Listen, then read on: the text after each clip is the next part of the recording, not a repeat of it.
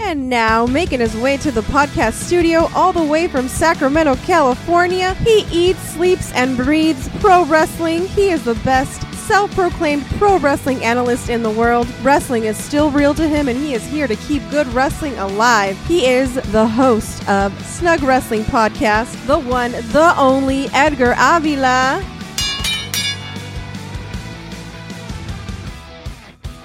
Hello, hello, hello. Good evening, good morning, good afternoon, whenever you're listening to this, wherever you're listening to this. Welcome back again to Snug Wrestling with me, your host. My name is Edgar Avila, and you can find me on almost every social media platform that you can think of ever, except the naughty ones. At Snug Wrestling, definitely be sure to hit me up and also leave a review, one of those uh, star rating review things that uh, are very popular nowadays, very popular. So leave one of those reviews down there. I think it's only fair since I'm doing these uh, wrestling reviews. It's only right that you guys review my show as well. So drop a, a little star rating on Apple Podcasts, on Spotify. Drop a little review, some comments, whatever. Show some love. I'm going to be doing an update on the very, very famous and popular AEW All Out Press Scrum. There was actually something really, really interesting. It was something really important that I forgot to mention last time. So I'm going to be going over that very, very quickly during the uh, the famous news segment of Snug Wrestling Podcast that usually starts before the wrestling reviews. And then after that, we're going to be going AEW Dynamite. This is an episode of September 6th, which was surprisingly not a very bad Dynamite, at least not compared to last week's Dynamite. This Dynamite was a lot more enjoyable, and I'm going to be going over why that was here shortly. But first, let's get into these news reports. Okay, so AEW All Out press conference. Tony Khan had Danielson out there with him, and Tony Khan, for some reason, mentioned if he were to get hit by a bus, that Danielson, Bryan Danielson, would be the one to take over AEW creative. And I don't know why that just went over my head. I didn't really think that was a big deal. And it wasn't until today that I heard something that Eric Bischoff said that made me go back and re listen to that thing and kind of be like, what? That's crazy. Of all people, Danielson would be the one to take over the creative if something were, were to happen to Tony Khan. God forbid. I don't wish that on anyone. I don't wish no harm on anyone, even if you are Tony Khan and even if you are not the very best booker in the world. I do not wish any bad on Tony Khan. But Danielson, I believe Danielson, he's had some creative roles in AEW already, and he's been working really closely with Tony Khan with the creative that's been going on in AEW. I don't know to what extent, but Tony Khan has mentioned before that he has worked very closely with Danielson in that area. Now that CM Punk has been fired by AEW, CM Punk is no longer on Collision. Collision was mostly a CM Punk show. The booking, the matches had to do a lot with CM Punk. The fact that CM Punk put an end to Jungle Boy's idea of using Rogue Glass led me to believe that CM Punk had a lot of say in what went down in that Saturday night wrestling show. But now that he's gone, Danielson got brought back to AEW a month earlier, and it looks like he's going to be taking over Collision now. Instead of the show being revolved around CM Punk, it most likely is going to be revolved around Danielson, which could potentially mean that Danielson is going to be running things in Collision. And the reason I bring this up is because Eric Bischoff had some comments about Danielson potentially running AEW Collision and running the head of creative on that show. And Eric Bischoff actually had a lot of good things to say about that. And he seemed really excited about that idea of, of Bryan Danielson running AEW Collision. Here's a clip. I am excited about the potential for sure. And I say that now, I don't know Bryan Danielson at all. We, we've probably had brief conversations occasionally. Um, over the course of the years, especially when I was back there for a minute in 2019. But here's what I do know: um, I watched I watched his work, watched him in the ring. I'm very impressed with him. But what I'm most excited about, not so much as a performer, I think Bryan Danielson is knocking on the door of the end of his career. Just age, injuries, all of the above. But I don't think that's where his real value is either. When I was working in WWE back in 2019, I hope I'm not speaking out of school here. I don't think I am because I'm doing it as respectfully as possible. But I know that Vince McMahon was very impressed with Bryan Danielson, his creative, his psychology. And I know that there was some conversation. I don't know how serious it was at the time. Vince mentioned to me that he was po- possibly interested in bringing in Bryan Danielson to be very involved in the creative side of things. Wow. Vince is a pretty bright guy, and you can, you know, you can say whatever you want about him, but I think that that suggests that there is a lot of great potential there. And I think if there's anything that's truly missing that can move the needle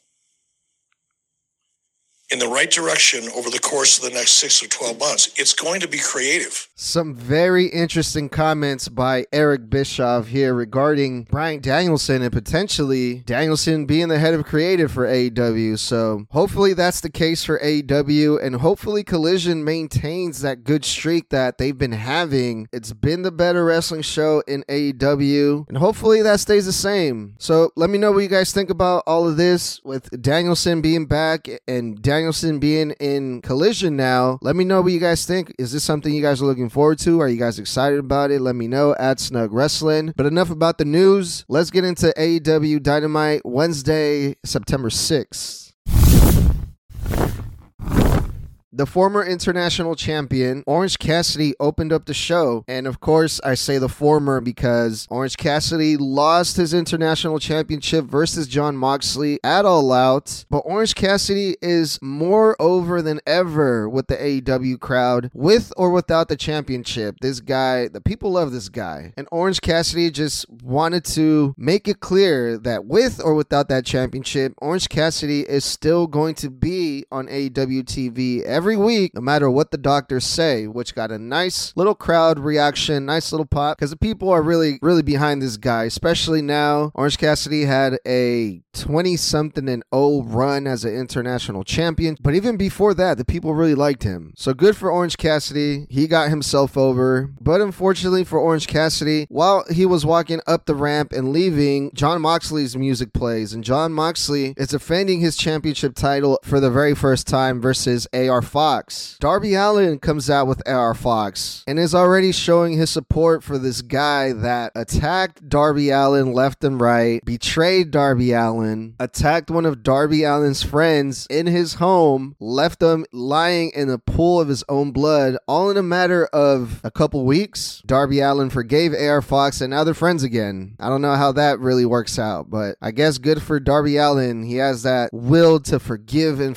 forget so quickly. But AR Fox, he is a great wrestler. I can't hate on that. Unfortunately, because of this poor booked angle with Swerve and Darby and Sting, it kind of made AR Fox look like kind of a douche. And AR Fox was also placed in a really bad position here, I think, versus Jon Moxley on his first title defense. There's no way AR Fox was going to win this match. And I have a bad feeling that this Moxley International Championship run is going to get shoved down our throats as much as Tony Khan can possibly do it because Orange Cassidy defended that title belt, it seemed like all the time. And now that that belt is on Jon Moxley, I'm sure that it's not going to be no different. Jon Moxley has a AEW record of 24 and 8 in this year alone. And but overall, Jon Moxley, he has over 80 wins. This guy never loses. So I'm pretty sure Jon Moxley is going to be the international champion for a very, very long time. But even And with all that being said, AR Fox, he's still the better wrestler when it comes to these two. If you want to compare AR Fox with Jon Moxley, AR Fox is a much better wrestler. But Jon Moxley, like we all thought, won this match and retained the International Championship. Right after the match, Christian Cage caught up with Nick Wayne backstage, and Christian offers Nick Wayne his mentoring services. And a heel turn by Nick Wayne would make a whole lot of sense here, and I think it would be a good look for Nick Wayne because remember that friend I mentioned earlier that AR Fox left in a pool of blood, one of Darby Allin's friends? Well, that was Nick Wayne. Nick Wayne is not very happy of how quickly Darby Allin forgave AR Fox for doing all these things. So maybe to get back at AR Fox and to get back at Darby Allin, maybe it would not be a bad idea to line himself up with the TNT champion, a legend like Christian. I think that would make for some really good TV, a really good angle, and maybe you can even have Nick Wayne learn a thing or two from a legend like Christian, and even have a, a feud there with AR Fox, Darby Allin, Nick Wayne, and Christian. And then the TBS champion Kris Statlander had a match versus Emi Sakura, and this is just another random match, kind of like the one that Jon Moxley had versus AR Fox. No angles here, no reason to have this, just cold matches, just because, just so you can have some championships being defended on Dynamite. I guess if you like that type of stuff, just having matches for no reason, then AEW is for you. This is for the TBS Championship. This random girl from Japan that hardly ever wrestles on AEW Dynamite was beating the shit out of the way bigger and way taller Kris Statlander, who's also the TBS champion and who's supposed to be the powerhouse of this women's division. Kris Statlander barely got the win over Emi Sakura out of nowhere, ended up hitting some type of pile driver to retain her TBS championship. But this should have been a squash match. This should have been a dominant win by Kris Statlander. She's the champion. Emi Sakura, I don't know too much about her, but she's hardly ever on AEW TV. There's no reason for Emi Sakura to be having competitive matches here with Kris Statlander. The toxic ex girlfriend, aka Roderick Strong, has a video package and he's still wearing the neck brace and he's wearing the glasses. Kind of looks like a little bit of a nerd. I don't know if he's going for that look where he tries to get sympathy from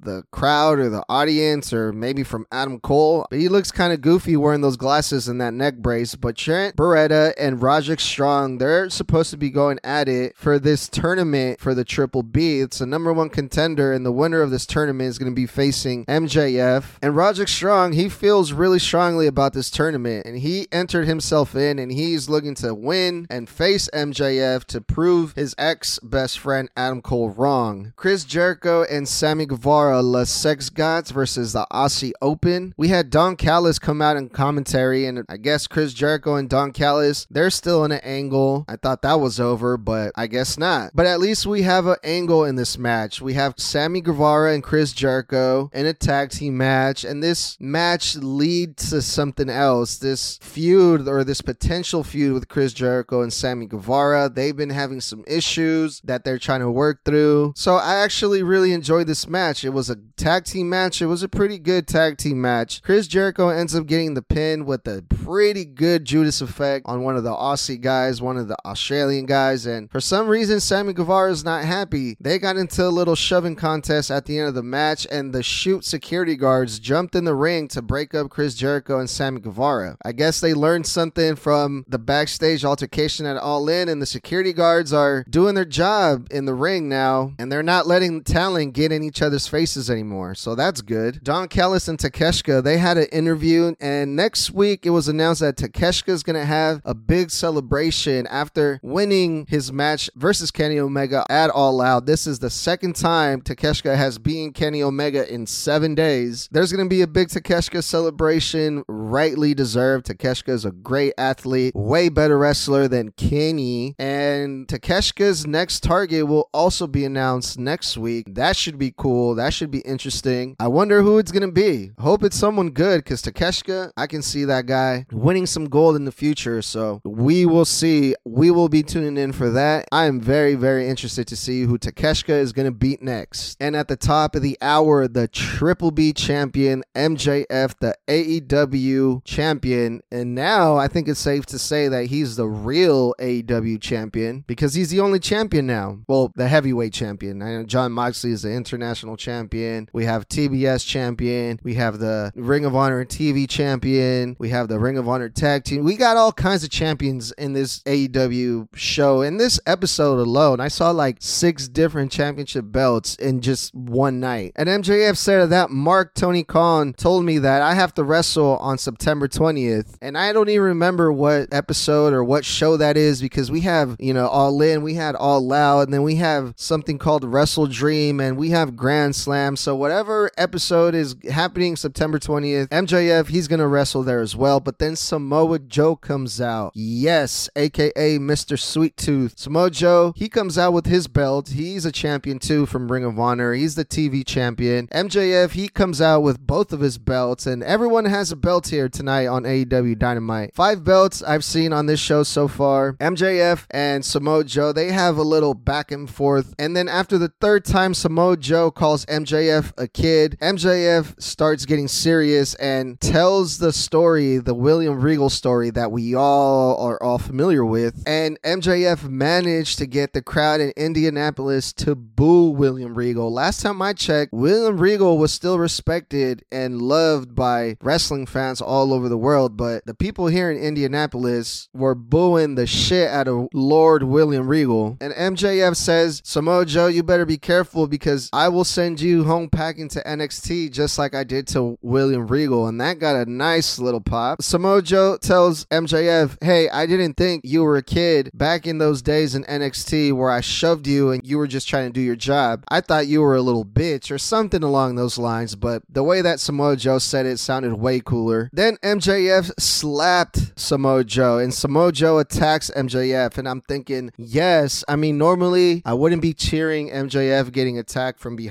by the heel, but Samoa Joe versus MJF, take my money now. I would love to see that match on any given day because this was tied back all the way back to NXT before MJF was MJF, before MJF was anyone in the wrestling business. Samoa Joe was an NXT champion, and we've all seen the clip, right? You get the indie wrestlers that are coming up to play as extras, as a security guard in the WWE, or some type of role to help and establish talent in their entrance or whatever. MJF did that for the WWE. Samoa Joe shoved MJF, and this is where it's all coming back from. And just seeing where MJF is now, and then going back to those times and how far MJF has come to, and is now the top guy in AEW. And you have Samoa Joe, who's also one of the top guys. And it's just, this all came back in full circle. And it's just so interesting to see how life plays out sometimes in the wrestling world. And also the fact that MJF is selling the neck. Samoa Joe's finisher is the muscle buster, which is literally a neck breaker, pun intended, because Samoa Joe has literally ended careers with that move. He's literally broken people's neck with that move. And everything about this is just money. It's just a license to print money. But then Adam Cole comes out for the save and he also has his belt. So now we have like six championship belts in the ring and they're all over the floor, all over the ring. And it's just a funny sight. But man, I'm really pumped for this Samoa Joe MJF match. I don't know when we're to get it. I don't think that was announced. And then up next, Roderick Strong. He comes out. He has a little face off with Adam Cole. What about me? What about my neck? And he's really jealous still about MJF and Adam Cole and how MJF stole his best bud. But Roderick Strong, even though he's selling his own neck and he's wearing the neck brace, he's to have a match versus Trent Beretta. I haven't seen Roger Strong wrestle in a really, really long time, but his neck was, I'm pretty sure he's fine. He's just trying to give Adam Cole some, some hard times, I guess. Uh, this match wasn't very exciting to be honest. Didn't really care for it. I was really excited when Roger Strong first came on to AEW, but again, the booking for Roger Strong just hasn't been very good. Neither has Trent Beretta's. I mean, Trent Beretta was involved in that big stadium stampede match and he bled all over the place and they ended up winning that match, they being the best friends and whoever else was in that babyface team. But those types of matches, they don't really do any good for anyone. So Trent Beretta, he's in the same place that he has been since he started AEW, I think. So this match versus Roderick Strong, I mean, I we all kind of expected Roderick Strong to win this match anyway, and he did. So he's going to be going on to the next round, and he's going to be facing, spoiler alert, Darby Allin at Collision in this Triple B number one contender tournament. We got to see Toni Storm again and her dramatic version of Marilyn Monroe, and she keeps throwing stuff at Renee, so that was interesting. Toni Storm, she's really entertaining, and I'm really liking this gimmick of hers. The cowboy hangman Adam Page, he has an interview, and Hangman's talking about how he won a battle royal for 50,000 and and that money was going to go towards charity, but then Swerve interrupted and Prince Nana comes out and he's doing this goofy dance also. I guess maybe he's taking some dance classes from Daniel Garcia or something cuz everyone seems to have a little goofy dance in AEW now. And Swerve said some cold shit on the mic, said that Hangman did some charity for some kids and they're not going to amount to anything. And Swerve uh, other than that, he was spitting some facts on this uh, on this promo that he cut on Hangman Adam Page, saying stuff like if Swerve was Hangman, if Swerve was given every single opportunity that Hangman Adam Page was given, then Swerve would have been the first ever black AEW champion. And Swerve, he's so good on the mic. I'm buying what Swerve is selling on the mic. But then Brian Cage comes out of nowhere and, and attacks Hangman, and Taz mentions that there's history between Cage and Hangman, and I'm like, what history? Like, please explain more because I I'm not following here. What were these guys tag team partners at one point? Is there something that we need to know here? Is there something here that's going on that I need to be aware of? Because if so, I don't see it. I'm missing something here. And then the main event was Darby Allin versus Nick Wayne. This is another qualifying match for the tournament for the number one contender for MJF's Triple B. The winner, which I mentioned before, is going to be facing Roderick Strong in AEW Collision. But again, other than the tournament, there's really no angle here. This is just another cold match. I mean, these two guys, they're friends. Nick Wayne is the prodigy of Darby Allin. Darby Allin is a reason Nick Wayne is an AW. But in reality, it just looks like Darby Allin said, Hey, I want to face my buddy Nick Wayne in the main event on Dynamite, and I want Nick Wayne to be in this tournament. And of course, Tony Khan, because this is All Friends Wrestling, he said, Sure, Darby, let's do all the things you want to do. And that's how this match pretty much got put together, in my opinion. But then during this match, Christian Cage comes out, and finally things get a little bit more interesting. But unfortunately, nothing happened. Christian Cage just came out to commentary. He talked a little bit of shit. Darby Allin was going to go for the coffin drop at some point during this match, but changed his mind. He was conflicted. Like, I don't want to hit my best friend with the with my finisher. And then it almost backfired on Darby Allin, but Darby Allin ended up getting the win by submitting Nick Wayne. So we're going to get Darby Allin versus Roderick Strong at Collision. Even though I wasn't really a big fan of this main event, I really enjoyed the tag match with Jericho and Sammy. We got to see a confrontation between MJF and Samoa Joe. Swerve cut a pretty mean promo on Hangman Adam Page. So a lot better dynamite than last week's episode. But let me know what you guys think about this AEW. Hit me up at Snug Wrestling. Thank you guys for listening, and we will talk soon.